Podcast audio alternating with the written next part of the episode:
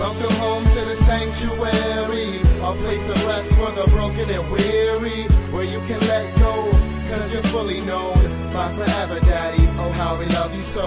I know it's time to feel Thank you for visiting the Sanctuary Fellowship. We pray the following message will be encouraging to you. Listen in as we start taking away the layers of religion and discover the joys of a relationship with the Creator.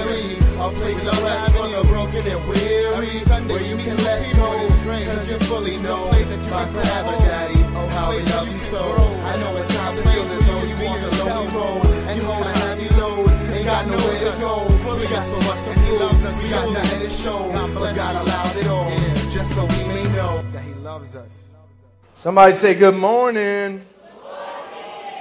Five years. Man. Man. I love to start with a quote. Here's our quote this morning. Just make your way in, find, a, find some space underneath a fan, and you'll be a little better.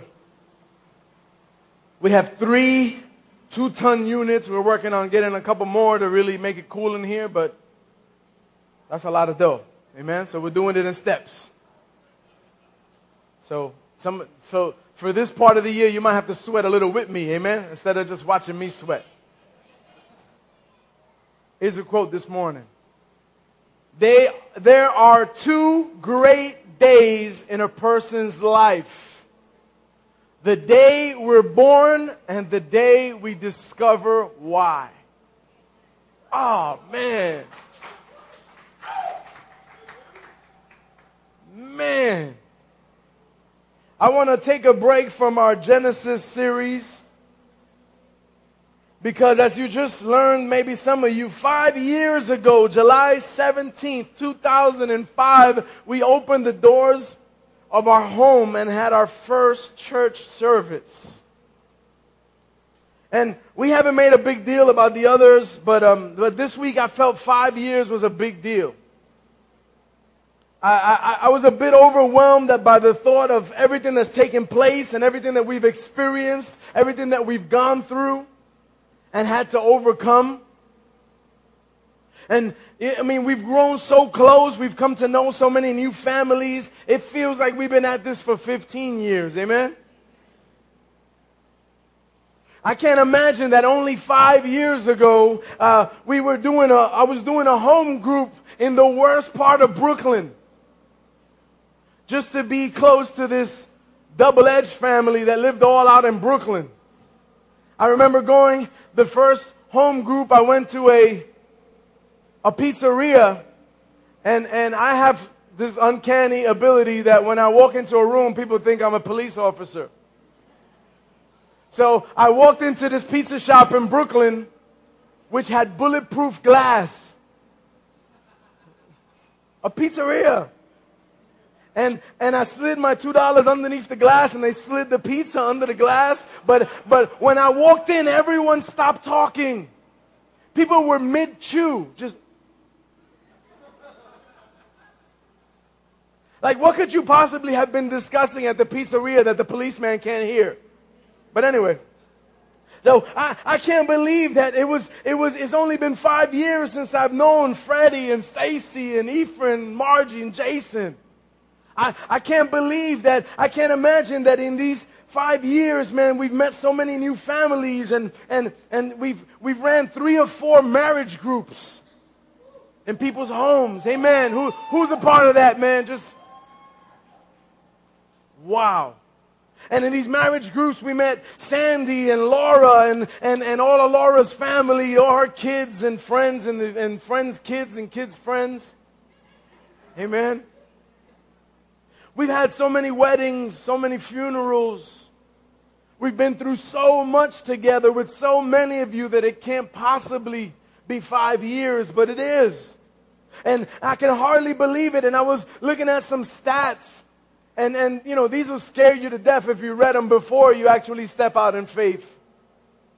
But it, it, there, there's something like 68% of churches close their doors forever by year four.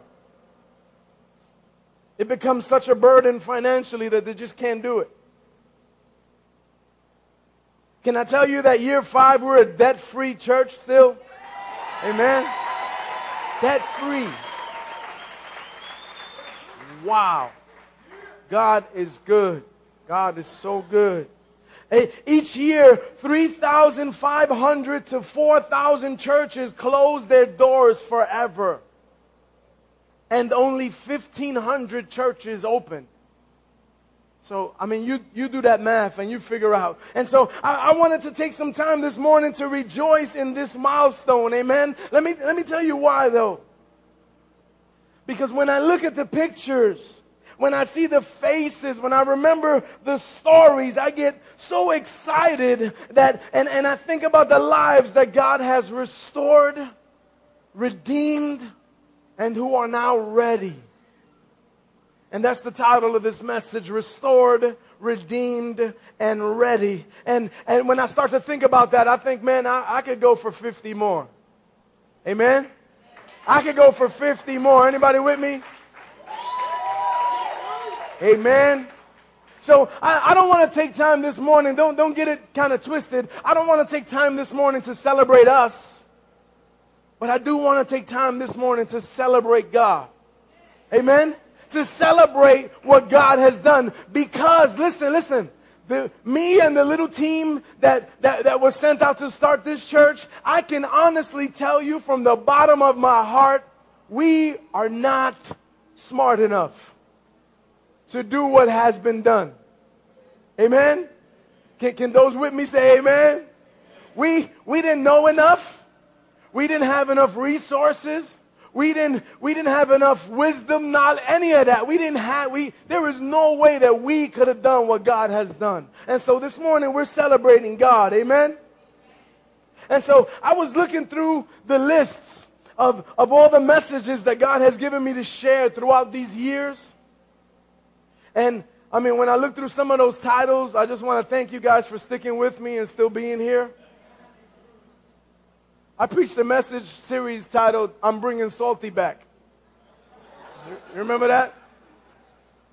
How, how'd you guys endure that? I don't know. But thank you. Thank you. And so I went all the way back through the first message, and it was the message I preached in my own living room. And that first message was a message about restoration definitely, you know, it was something that God had been dealing with me and dealing with a, with a bunch of us through. And, you know, it's about taking things that, ha- that maybe have been worn down, that have been used up, that have been broken or taken advantage of. And the awesome thing about it is that when things are restored, they're usually worth more. Amen? You can go buy a, a brand new Mustang today for what, 25, 30 grand? But try to buy a 1969 restored Mustang. It'll cost you 60, 70, 80 grand. He said, but wait a minute, it don't got it don't got ABS, it don't got anti-lock, it don't got airbags, it has no digital technology. But it does when something is restored, it has more value. Amen? See, because restoration is about messed up things being fixed. Anybody get excited? It's about broken things being repaired. It's about maybe recognizing the value in something that's been overlooked, underappreciated, or underutilized. Anybody ever felt that way in the body of Christ? And so the scripture verse that I read to that first group of people in my living room and that I want to share with you today is found in Isaiah 35. So if you have your Bibles, if you would turn there, man, I, I would love for you to kind of read this along with me. And, and please, you know, bear, bear in mind with me. Thank you, my brother. Um, I never read long passages to you because I'm scared that by the time I look up, you'll all be asleep. This is 10 verses, so I, that kind of qualifies as a long passage. But I really want to read this to you. So can you just endure the word for a moment and just kind of just just block everything out and say, I'm not gonna. I, I know that there's something that the enemy does to us that just wants to make us go to sleep when we hear the word. But when the Spirit of God is in you, let, let, tap into that and say, God, I need to hear your word. I need to be enriched by it. I need to feed on it this morning. Amen?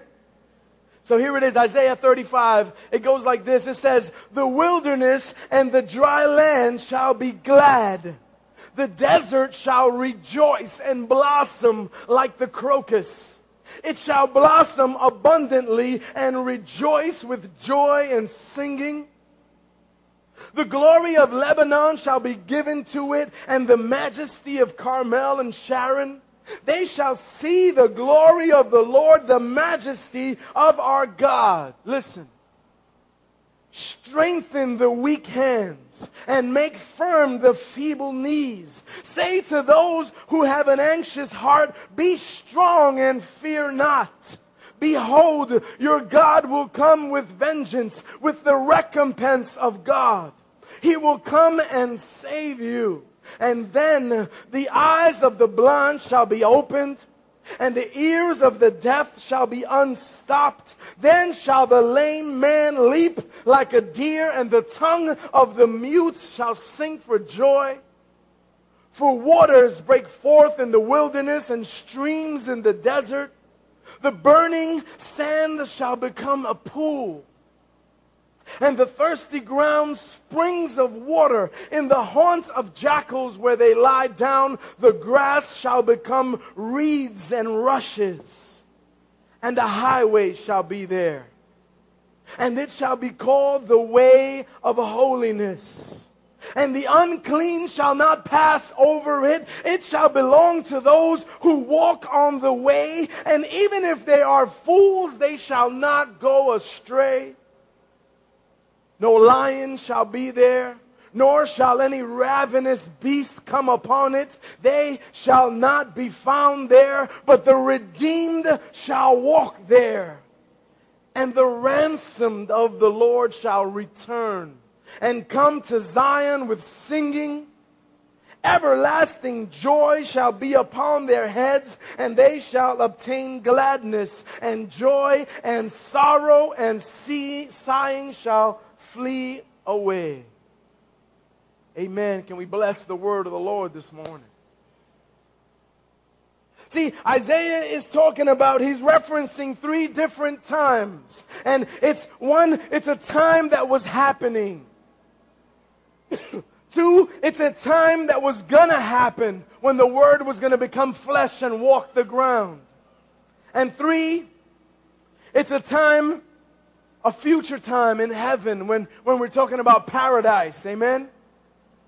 And so, using the pictures of this chapter, it's as if we come to God barren and dry, blind and deaf, weak and crippled, and then the miraculous power of God comes to change us, to heal us, to provide for us, and He then makes a highway of holiness that only the transformed can walk on. Amen? And so, in celebrating five years of this ministry that God has given us, what I want to do today, I want to illustrate this passage for you this morning using the best illustrations available, living ones. Amen? So, those that have been nervous and haven't, been, haven't slept last night, just start to get ready.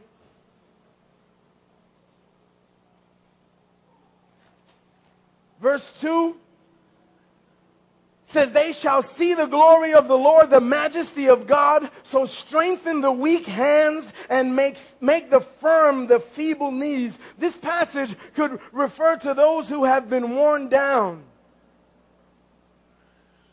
Come on up. Those that have been kind of uh, um, burnt out, those that, that haven't been um, um, encouraged, those that have been struggling, that perhaps they've just grown weary.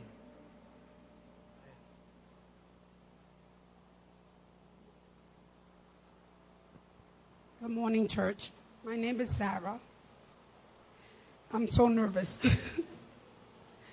um, before I start, I have to always read this to myself because my name means a princess.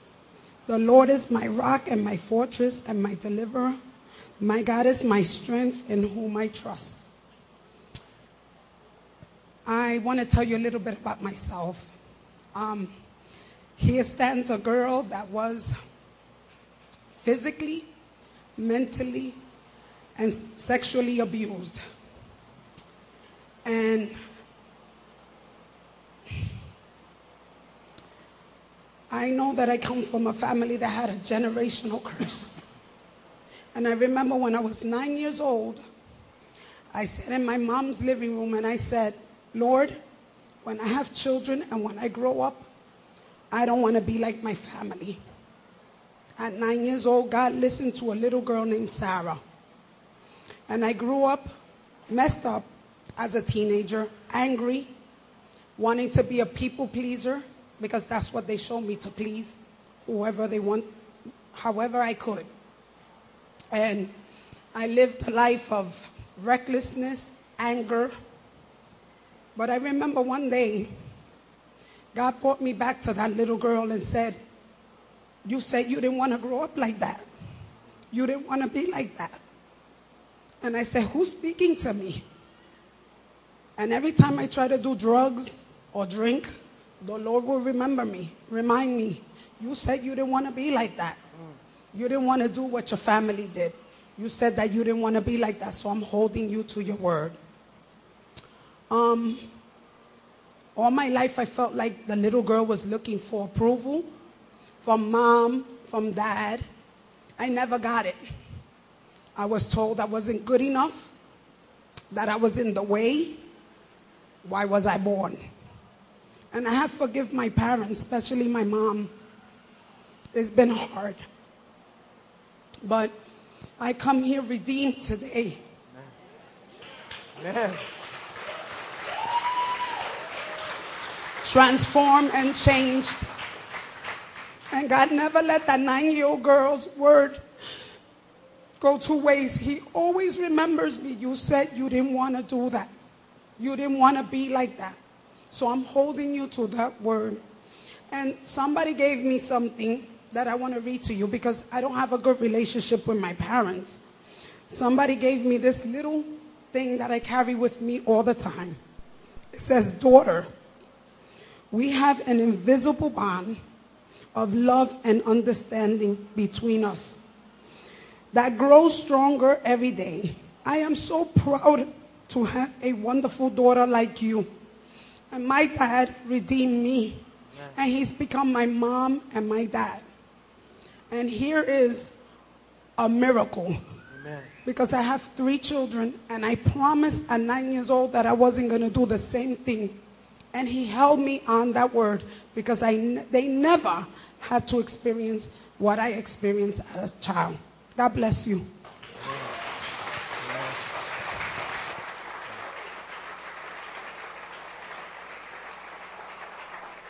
And that's why we exist as a church. That's why we're here to encourage, to strengthen, to, to uh, get the redeemed ready and, and, and send them into ministry. Amen. Verse 4 says, Say to those who have an anxious heart, Be strong, fear not. And so sometimes, see, for many reasons, people are just afraid to step out into what God has given them. Sometimes, for, for many reasons, people don't step into their purpose, either because maybe they haven't been trained or they haven't been encouraged or they haven't even maybe been allowed to because of where they came from, or sometimes even because of the way they look. And so sometimes, after dealing with so many people not accepting us, we even struggle accepting ourselves. God says, Be strong and fear not. What's going on, everybody? Um, I guess I'll start off by saying wh- where I came from and how I came to, to even get to this point where I am today. Um, I was actually, believe it or not, I grew up in, in most of my life in church and maybe once in a blue kind of strayed away a little bit, but where I came from was a, a place that was a lot more st- structured and not so much the way they serve God, but the way you had to look to serve God. You know what I mean? If, if you understand, a lot of us came from that, you know, um, from that kind of place. A lot of us who know church know church to be suit and tie type thing. You know what I mean? Um, and so that's where I, can, I came from. um, so when coming to the sanctuary, uh, I guess I sought after something different because I was at that point at my most broken and most weakest spiritually, and I had probably not had. I probably wasn't at. at I hadn't gone to church for about two months at that point. Visited church, and um, but at the same time, I was still in ministry. I was still ministering with Double Edge. I was still going out. We were still going away and, and stuff like that. And I found myself getting weaker and weaker because a lot of us, a lot, you know, you may not understand ministry in this form, but you know, it's kind of like a, it's like a cup of water. You know, you when you minister, you can you pour out. You know what I mean? But you got to fill up, or else you got nothing to give anymore. You know what I mean? So when I wasn't receiving any word, that's when I knew I, I'm not happy. I need to go somewhere. And when I got to the sanctuary, probably a lot like a lot of you, I was kind of like taken back, like, man, this place is crazy. I don't know if I can do this. You're saying this is yeah. crazy. And I was like, what? You know, so what would I look like? So I was like, this place is crazy. Now, at that point, I was, that was, I think, the second or third service. This was the first service in the first building. This was, right? I had missed the first service because I was away with Double Edge. And um, so I'm there and, you know, drink, drinking coffee and stuff like that, people getting up and, and all that stuff to me, because I was in such a structured place, was crazy, you know? And I'm like, man, this is beyond what church should be like. This is not right. And then Pastor George started speaking and slowly started, it started breaking me down. And as I, when I made that decision, which wound up being about a week or two later, to commit myself to the church and, you know, I excused myself from the church that I was going to and, and, and started, you know, over here, as Pastor George mentioned, he had to start giving us uh, home groups and stuff like that. Really, what it was about was building us up after being broken down so much. And for me personally, what you see today and a lot of what you are thinking today and, and, and up until yesterday, I didn't even know that it was that serious. I found out some really crazy news that a lot of people probably maybe left the church because of me or didn't like it, didn't maybe want to see me up here because of the way I look. Well, here's what's probably going to blow your mind. I feel the same way you do. And I felt the same way you do, I should say.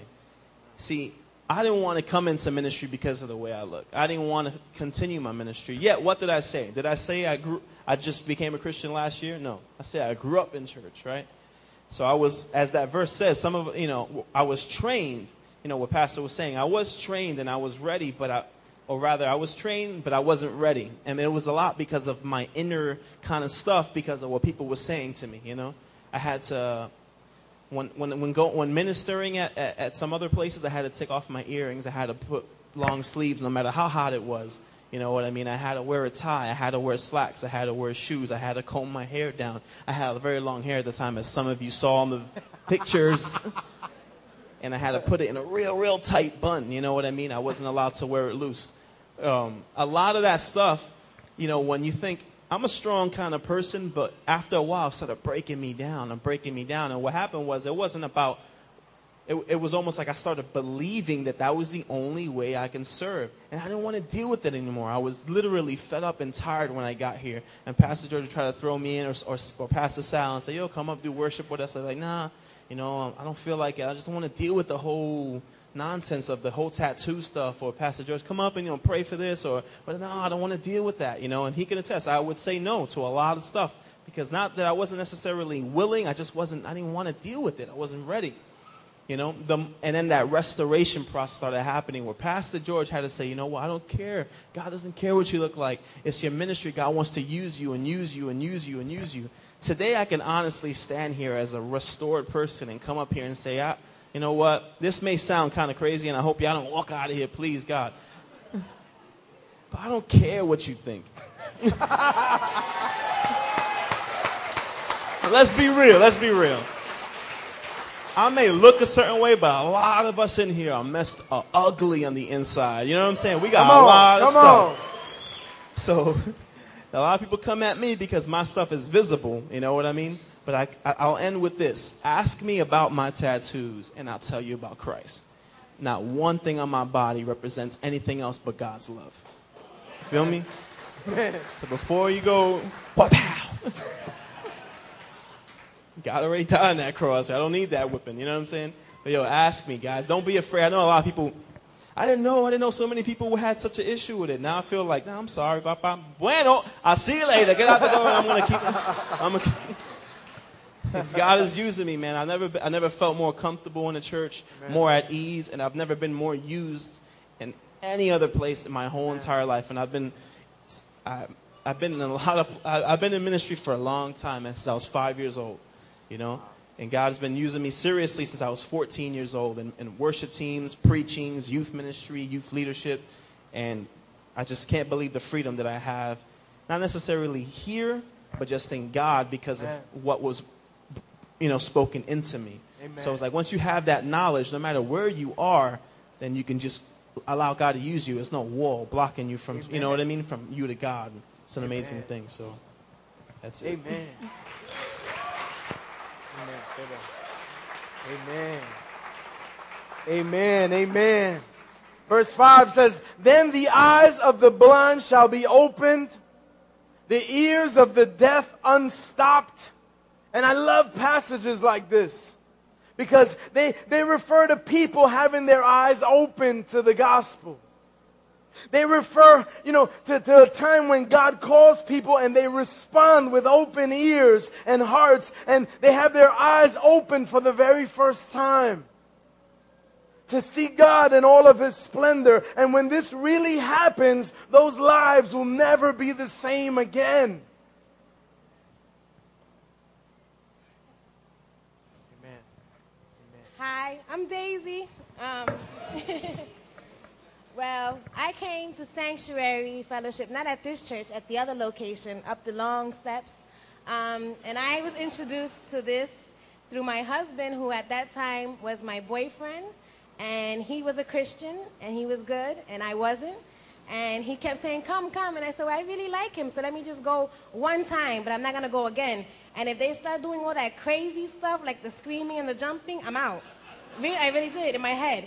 And when I go, that's what happened.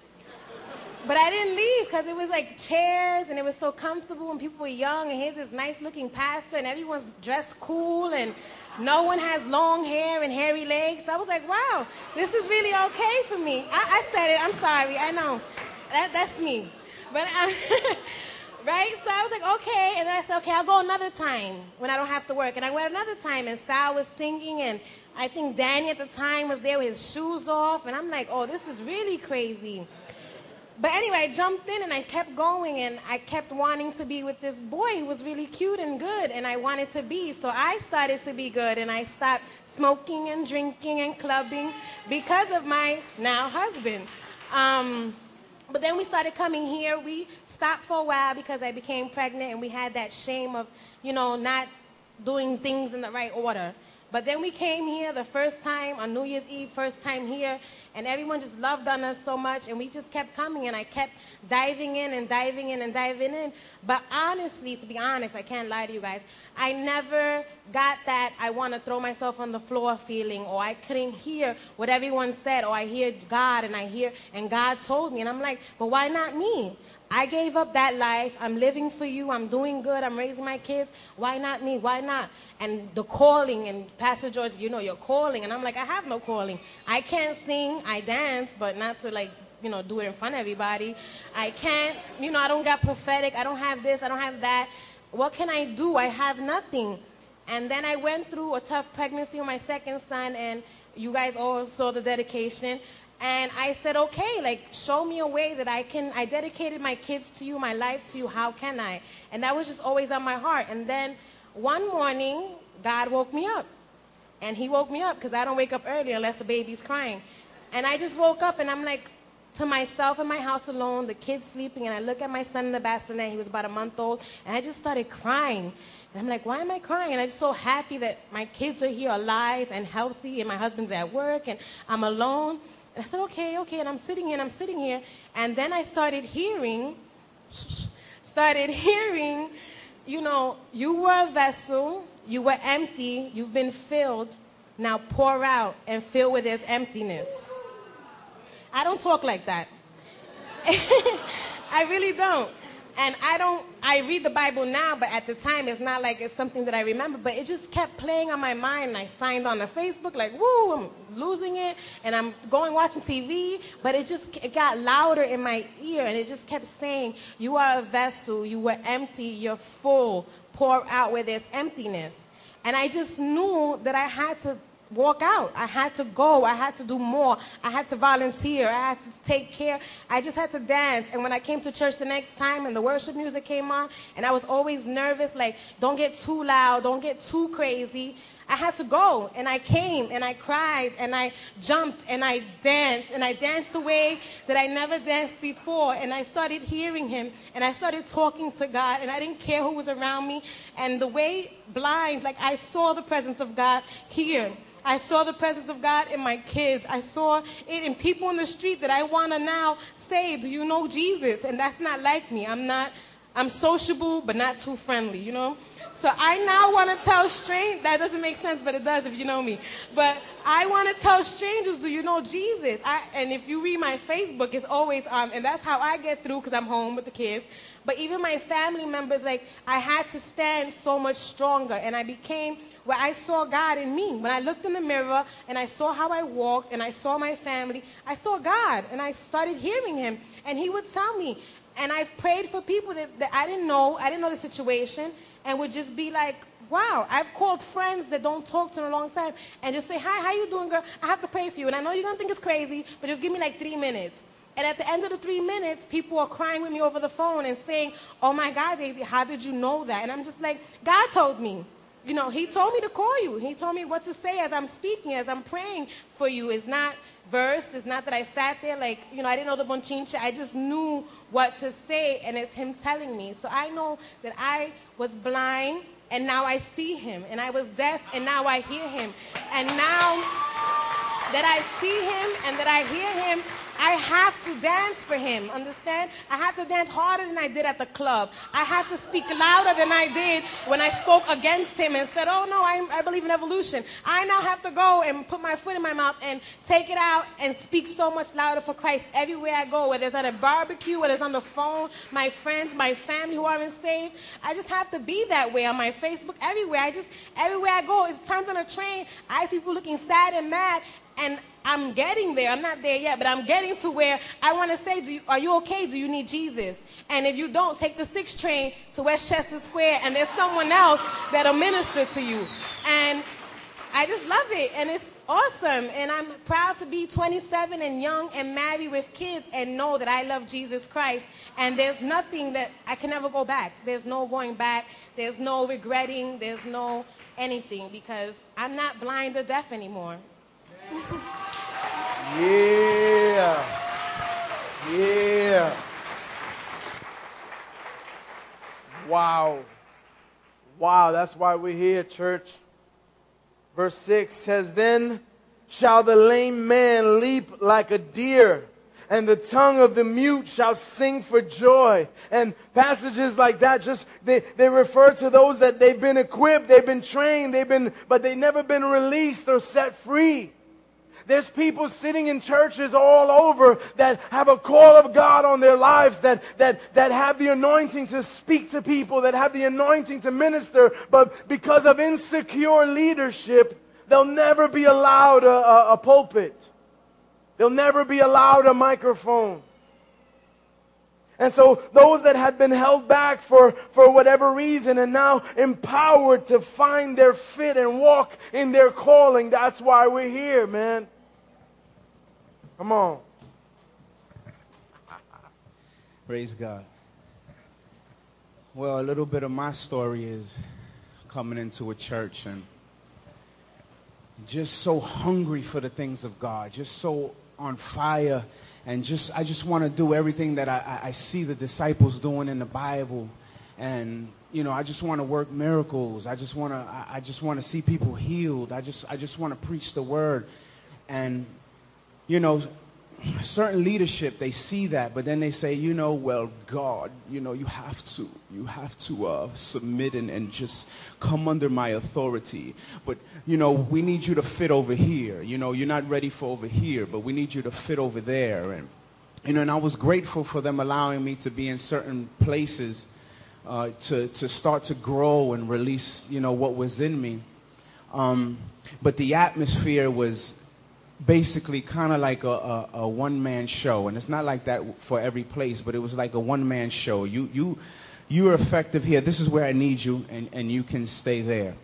But coming to the sanctuary fellowship, it was like coming under a, a new cloud, coming, coming to a place where it was an atmosphere of love that gave you the ability to grow out of, just like, you know, a, a seed that's in the ground and it just breaks right through the ground out and it starts to flourish coming to the sanctuary was like that. It was an atmosphere of love that gave me the ability to, to just be free enough. Even if I make mistakes, I can still be loved and accepted. Even if I, I went wrong ways, I can still be able to move forward again. And it was something that just totally benefited me to the point where I began to just just say, okay, God, now here I am. You know what, what I want, what, what you want me to do. And so from that day forth, I mean, God began to say, all right, you know, this is what I want you to do here. And, and under the pastoral staff, they began to, you know, it's, you know, you got many teachers, but you don't got many father, fathers in the spirit. But the leadership here is like fathers. I'm telling you, they, they father you. They want, they don't, they don't, they want to release you into your own destiny. And I, w- and I, and I started to grow and grow and grow, even to the point where, you know, when in certain places, they won't share pulpits with you. But a, a donkey like myself, the pastor said, You know, I want you to preach on a Sunday. I said, Me? You know, you, you sure? You positive?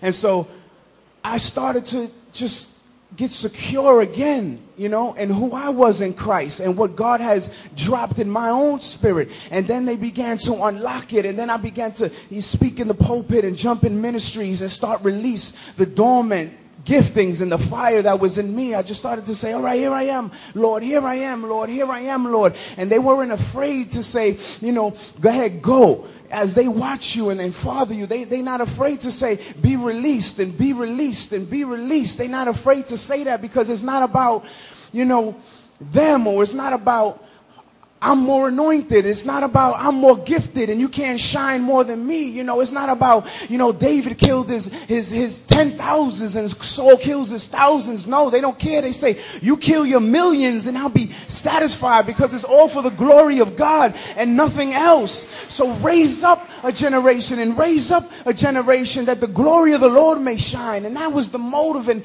and that they put me in that place and in that atmosphere to grow. And I and, and I'm still growing and I'm still loving what God is doing in me now. And God is going to be able to do that in you now. So just reach, reach for what God is calling you to do. Reach for what God wants to do in your life and what He's dropped in your life. Everything, every, every stone that the enemy has put over your wells can be removed. Just yeah. be free. This is a, this is a place of freedom. He called us to free, to be free. Place Amen. of freedom. Amen. So that's all I got. Amen. Amen. Amen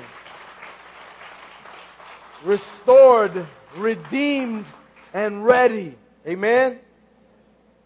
The next verse says, For waters break forth in the wilderness and streams in the desert. The burning sands shall become a pool and the thirsty ground springs of water. And I love the way God brings the hungry and the thirsty to a place of refreshing. Amen. I love how, how God just kind of always brings those two together, man. God says, when you're hungry, you'll find me. When you seek me, you'll find me. Knock and the door will be answered. And so I, I love, there's nothing more beautiful than to see the hungry feasting and the thirsty dancing in streams of living water. Come on.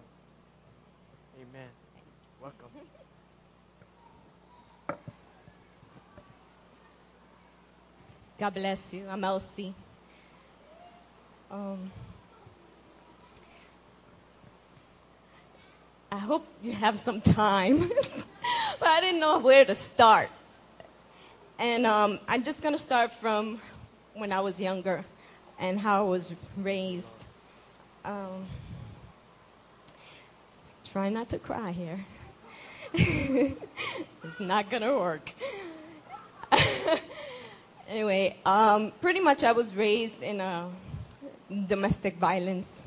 Um, raised with my mother and my brothers, and there was a lot of fighting with my father, who I found later on was a heroin addict. And he beat my mom to the point that uh, she became schizophrenic, paranoid. Um,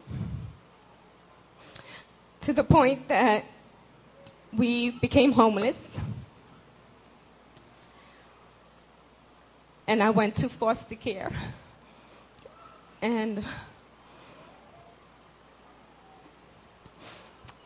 I look back at my life and I said, Would I be in the Lord right now if all of that wouldn't have happened to me?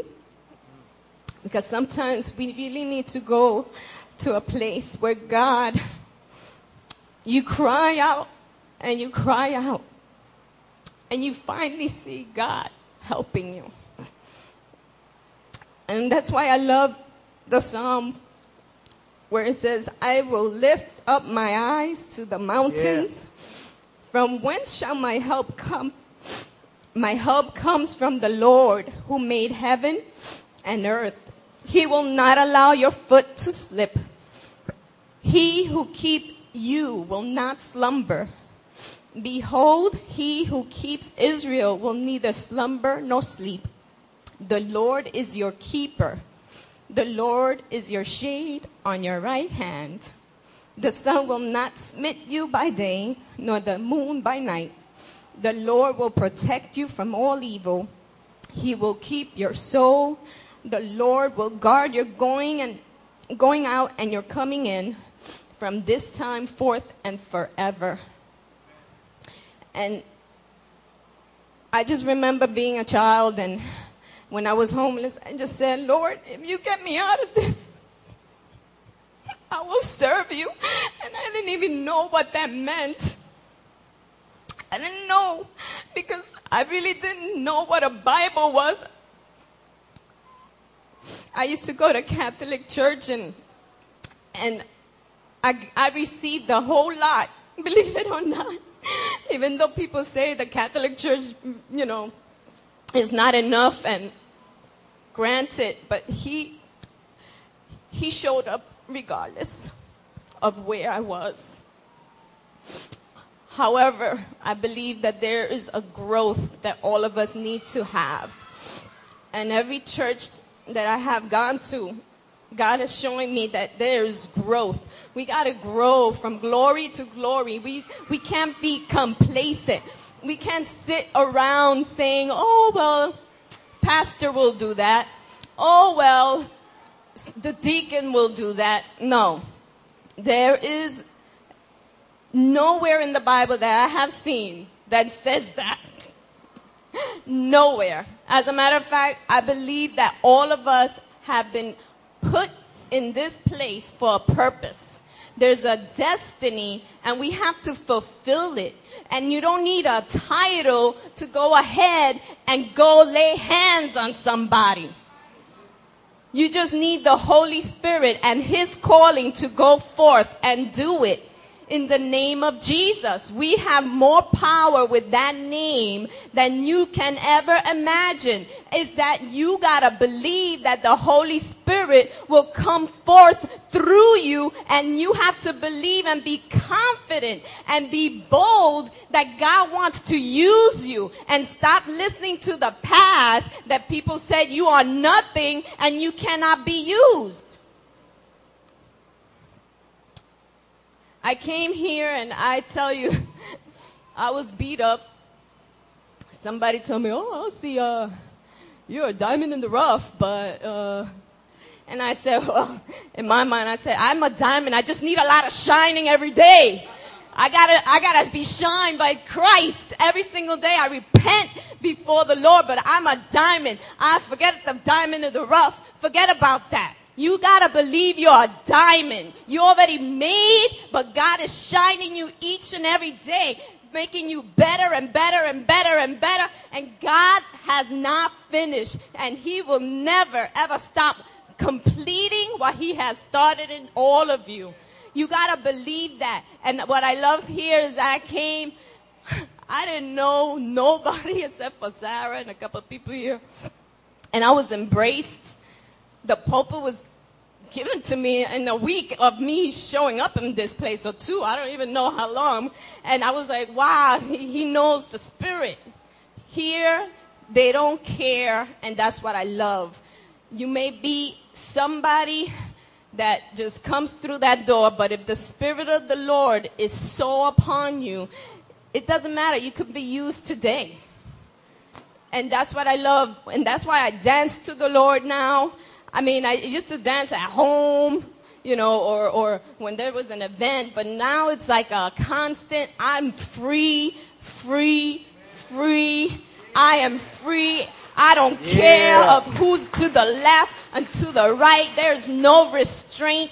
And Lord is going to use us and continue. and, you know, I've been praying. You know what I'm I've been praying for Pentecost up in here. Amen. I, I believe there's going to be a spirit that's going to be so much like the Pentecost that people are going to be filled in tongues. I remember getting filled in tongues and I had the spirit of lust upon me and he removed it. Amen. And I remember that I, I met with my husband when I first came to the Lord. I said, I would like a mate. But I was fornicating with him for two and a half years, and the Holy Spirit came upon me. And for two and a half years, we didn't do nothing until we got married. Okay? Come on. Come on. Come on. Wow. Go ahead. Don't tell me that the Holy Spirit ain't real.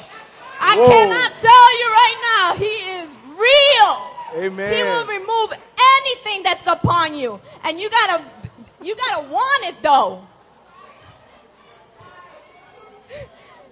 Listen, I have to say it. It's, it's just, I had to say it. But all I know is that the Holy Spirit is just awesome. And you, you know, when I came here, I, I, I was telling Pastor, I had dreams after dreams of being here in a little room and I was flying, literally flying from one side of the room to another. And now I know why, because the Holy Spirit was so here that day. And then I was in that room in the prophetic. I said, This is the room I had a dream of. Oh.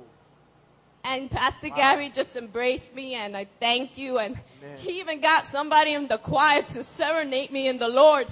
And I said, Okay, this is why I was flying and flying and flying. Amen. Praise Amen. God. I just want to thank God for this place Amen. that has brought me to another level, even though I've only been here since Valentine's Day, okay? But all I could tell you is I've been in the Lord for over 15 years and hasn't been easy. But God has shown me one of the biggest lessons and the hardest in my life was to forgive It's good. a lot of the pain and the suffering I was going through and the, the lack of peace is because I started to forgive my father, my mother, Wow.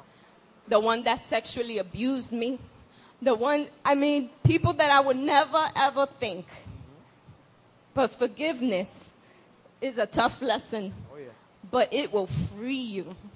Yeah. And you know, that peace that surpasses all understanding will truly, truly be upon you. And I, I, I challenge you to forgive, regardless of the situation, regardless, we could, we could justify everything. We could justify every single thing that, that comes into our lives. But God is able. God is able. Amen. Amen. Amen. Amen. Whoa. You okay there, Rich?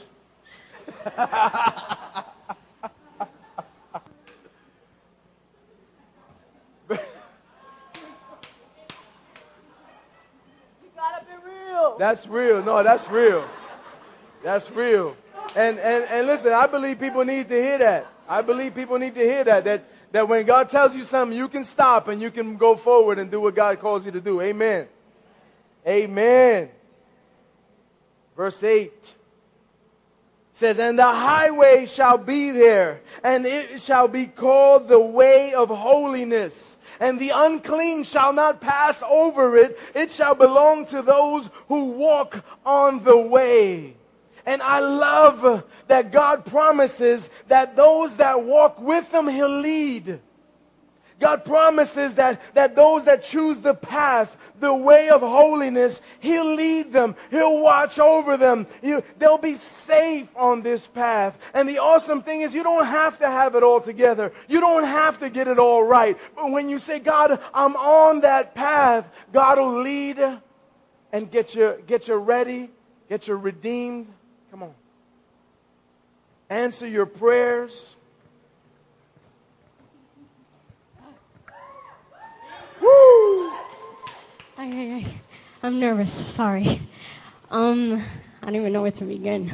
Well, most of you know, well, some of you know my testimony, but um, I have a lot of them. But one in particular that I got really answered was um, a few years ago, well, a couple of years ago, me and my husband were trying to get pregnant, and um, and um, we couldn't.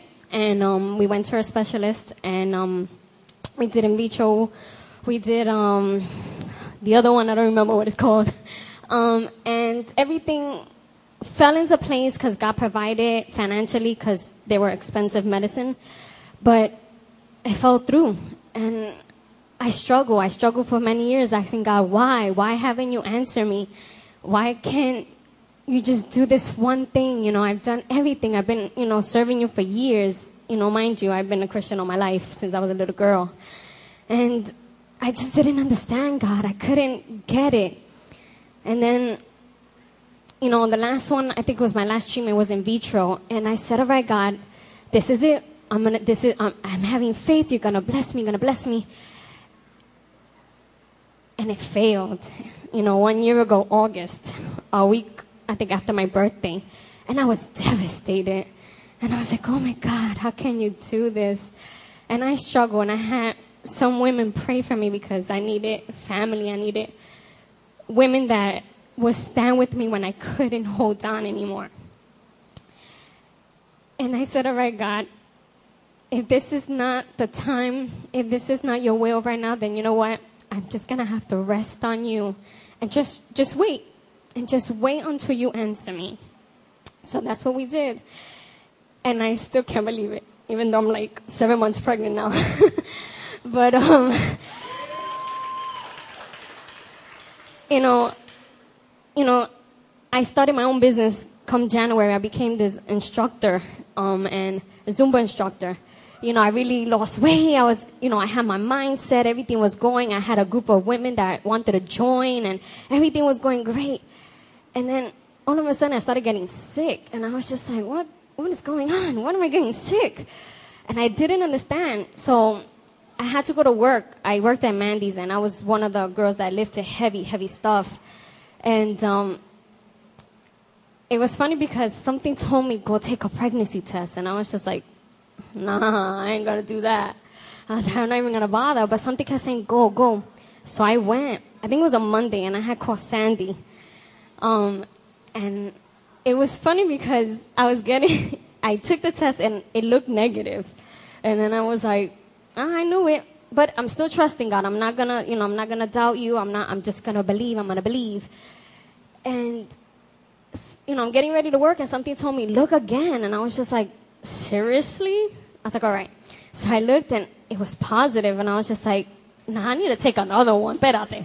You know, so I called Louie, and I and I called Sandy, and I was like, Sandy, is this right? And Sandy was like, uh, Mama, yeah, it is right. And I was just like, no, it's not, can't be.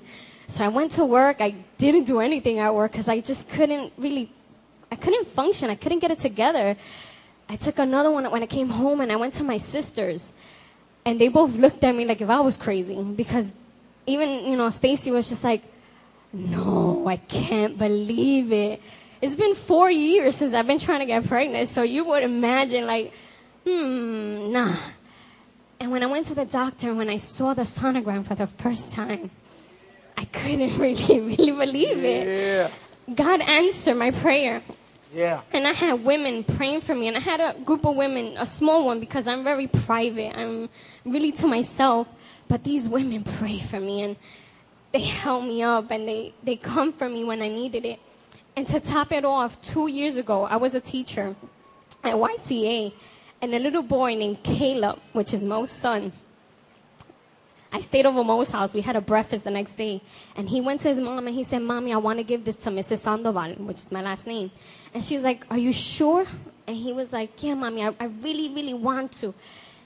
And she was like, All right, honey, go ahead. So he came to me and he was like, Mrs. Sandoval, I want to give you this. So when I looked down, it was the letter C, which I told, you know, which God put in a dream for me and told Louis this is the, the, the letter of the child. And when I looked at it, I started to cry because I couldn't believe it. I kept saying, no, no, it's never going to happen, so forget about it. But then now I look at it and I'm like, this little boy prophesied to me. This little boy gave me the letter C. Yeah. And my son is going to be named Christian Jaden. So to top it off, it was just like, wow, you know, a man after his own heart. So, you know, being here for five years, I can say that George and Michelle have really embraced me. And the church, the women, you know, when you come to prayer on Wednesdays, oh man, the feeling that you get when everybody embraces you and just love on you and just pray with you and stand by you when you can't, they do it for you. They hand in hand with you. So it's like, wow, God is amazing. So I'm blessed and highly favored. I can say that now. Bring her. And guys. Yeah.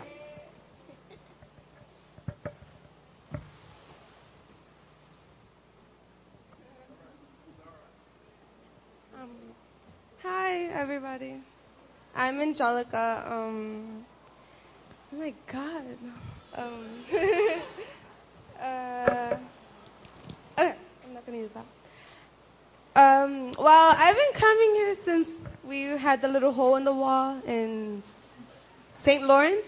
Yeah, and like I came because my sister came. She left. She left the other church, so she came to this church, and then I didn't want to stay in that church by myself, so I came with my sister. And when I came, there was like couches and like chairs. It wasn't even pubes. Like, oh, not pubes. Pews. I'm sorry.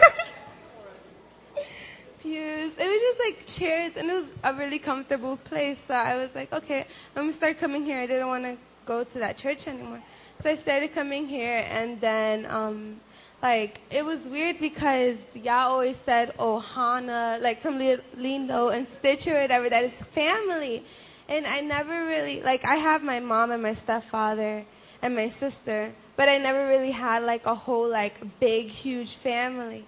So as the church grew and as we moved here, I felt loved and I didn't I didn't like necessarily want to be loved or whatever.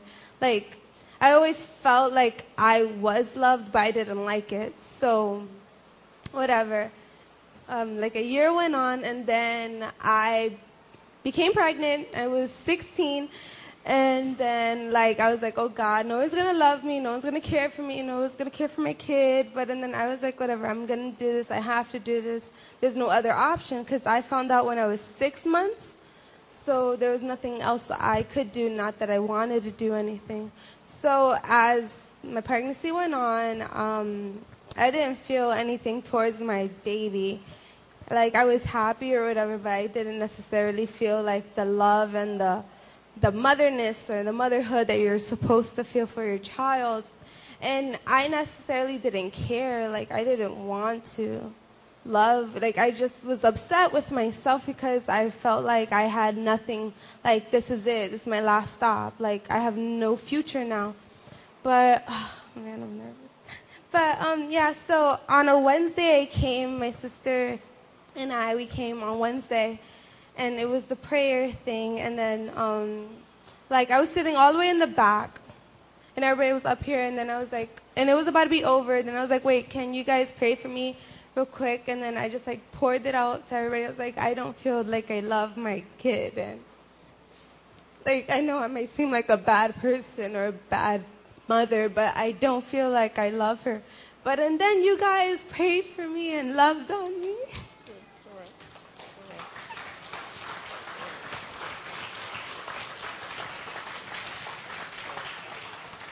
But everybody like loved on me and cared and every time my baby was sick, everybody prayed for her. And I was really happy because like this is my family, my family and even though my daughter doesn't have a father, she has many men in this church who would love on her and embrace her. Yeah. Yeah.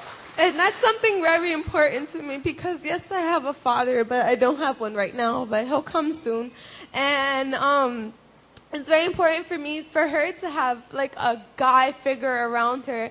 And I thank Lou and Pastor George and Veronica for loving on me and caring when I didn't want to and forcing me to love and to care. Amen. Yeah. Thank you. Thank you. Thank you, Mama. Good job. Good job. Good job. Wow. Living illustrations. Amen. Did you know we the, the church isn't here to judge people? Did you, did you know that? That we're not here to judge, to point out everything people done wrong. We have enough stuff that we've done wrong. There's enough people telling us what we did wrong. We're here to love people, and that should be the difference between the church and, and, and the world. Amen? We're almost done. It says, No lion shall be found there. No ravenous beast shall come upon it. It says, The redeemed shall walk there. Come on, G. Yeah.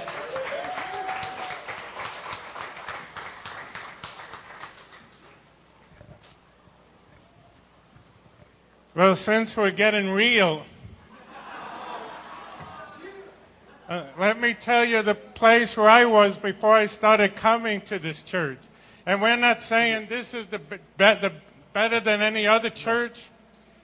We're not saying this is a perfect church, but just in my experience in getting real, after, even after years of ministry, before I started coming here, I didn't care if I never walked into another church again. I didn't care if I never gathered with the people of God again. I had nothing against God. Every day I came to God and worshiped Him. But so many years of ravenous beasts, just like the scripture said, and lions, because guess what those things represent? It represents people. Animals, for the most part, in the scripture represent people. And it's one thing out in the world to get beat up. It's one thing to go out there in the workplace and, and, the enemy's coming against you, and there are people speaking about you and gossiping and lying. But in my years of church experience,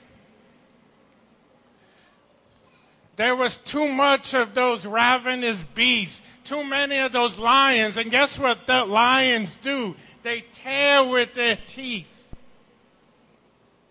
You see, church is supposed to be a safe place. A church is a, supposed to be a place where you can be open and real and transparent. It's not a place to come and, like Isaiah 58 says, to have against you the pointing finger and the malicious talk. It's not a place to have angry leadership where no matter what you do, it's never good enough it's controlling and manipulating. And I just thank God for this church because I came to a place where I look forward to going to be with the people of God again. God has used this church to bring restoration in my life. Because again, I'm not saying we're perfect, but in these years I've been here, I haven't experienced that pointing finger and the malicious talk people have not took the word of God and used it as a club to hit me over the head with. I never come to a place where I had to be afraid that leadership was calling me because they were angry or I was going to get beat up. So I just want to acknowledge that in this church with that scripture. I just thank God that the lions and the beasts are not allowed to run free in this place. And if you ever meet any of them, you send them to me. If anyone ever comes to you and says, I just, I got some juicy gossip. That's why we got those big ushers standing by the door. We'll throw you out in a heartbeat.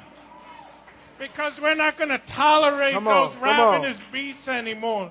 So I just want to thank Pastor George, even on this day of the anniversary, for creating an environment where I'll speak for me personally, where I don't have to be afraid to fail, where I can step out, I can fall on my face, and there's nobody angry getting ready to say, How dare you? So I just, I just want to thank God for this Amen. church Amen. and what it's done in my life. Amen. Amen. Amen. Amen. So listen, the very last verse. Verse 10 says, And the ransomed of the Lord shall return and come to Zion with singing. Everlasting joy shall be upon their heads. They shall obtain gladness and joy. Sorrow and sighing shall flee away. It says, The ransomed shall return and come with singing. Well, who are the ransomed? I'm so glad you asked. Let me give you a definition of ransom. Ransom is the sum of money or other payment demanded or paid for the release of a prisoner. So it stands to reason that the ransomed are those who have been prisoners, those who have been captives, but have now been paid for. Somebody should get excited. The, the ransomed are those for whom the price has been paid. See, when the price is paid, the captives are set free. Listen, I will never get tired of saying this, and you should never get tired of hearing this. But every one of us standing here has fallen short of the glory of God. We've all sinned. No one here stands, thinks they're any better than any of you sitting.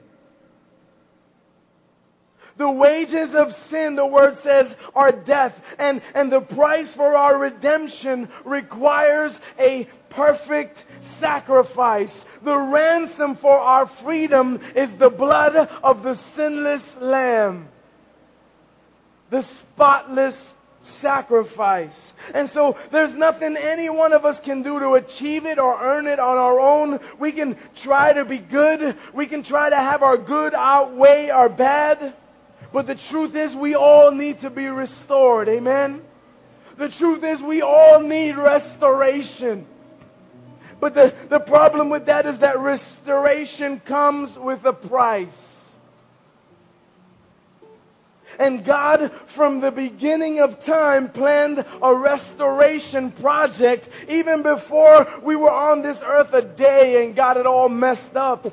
God, who created us in His image, loved us so much that even before we messed up, He had a plan to restore us. Amen?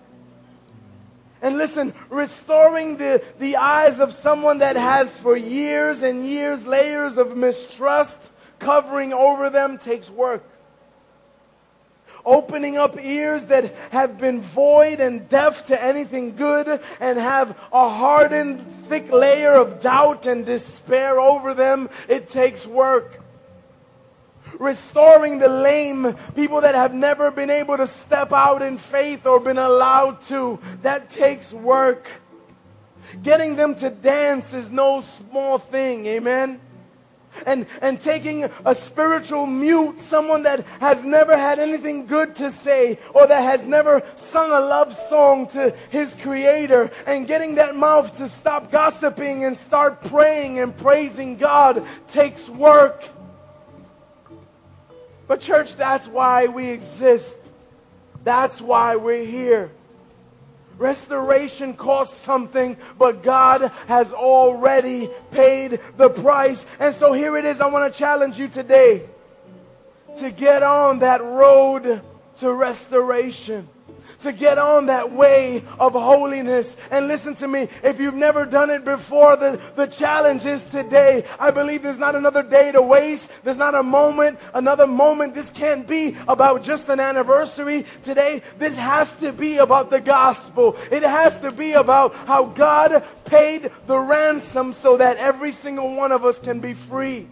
And so we're leaving it at that. Amen. If, if, if you're a captive, if you if you feel, man, your eyes are closed, I don't understand what these stories are. I don't understand what these feelings are. I don't understand what it is to, to be loved or to be accepted. I don't understand what it is to hear from God. If if if that's you, I just challenge you today to get on the road to redemption, the road to restoration. God calls it the way of holiness. And to those of you, listen, there's more, maybe the majority of us, we're on that road already. Here, here's a reminder and a promise. The word says it's impossible to get lost on this road. It says, everywhere you go, God is there. I love the verse that says, even fools can get lost here. Amen. Tell that person next to you, there's hope for you, brother.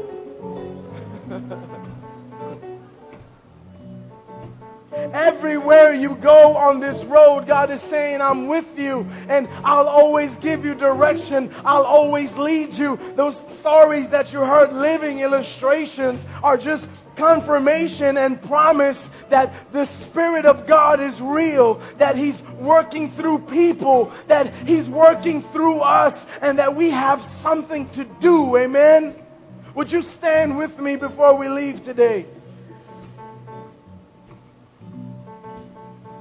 I'm going to ask these if you would go and stand here in front. And I want to challenge you before you leave. I don't, I don't believe you can ever hear so much testimony and so much word without having a challenge. I want to challenge you today. If, if God is, if you heard your story in one of these lives, and it may be something where you're still waiting. You're still waiting on that promise. You're still trying to see something happen. You're still trying to get to the place where maybe some of these are today. Would you just come? Would you come forward? Would you lay everything aside and just say, God, I, I, I just gonna come forward. I just, I just want to get on the road. I want to know that I'm on this road to holiness. Come on, just come. Get out your seats and come. Let, let this be the last moments of the, of the day today. Let, let's do something so powerful. And if you're one of those that you're already on this road, man, I made a decision to serve God a long time ago. I've been at it, I've been falling, I've been at it, I've been falling, I've been at it. But God, I, I thank you, God, that, that you, you've kept me. But, but, but, but you just want to solidify something today. Come on, just come and stand with us. Because there's nobody here better than you and there's promise and there's destiny and there's power and there's restoration and there's greatness in you. And we just want to be here as a church for another 50 years to release it, to, to redeem it, and to get it ready so God can use it. So come as we worship together. Come and be prayed for. Come and be restored. Go ahead.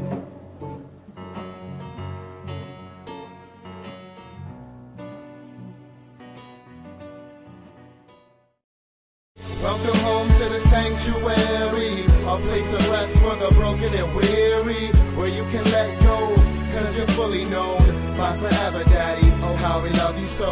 Thank you for supporting the Sanctuary Fellowship. We are a new and growing church with a passion and a heart towards enjoying God, serving people, and building healthy families. We pray that you will continue to fellowship and grow with us as we follow hard after God. Don't forget to visit us on the web at www.sanctuaryfellowship.org. God bless.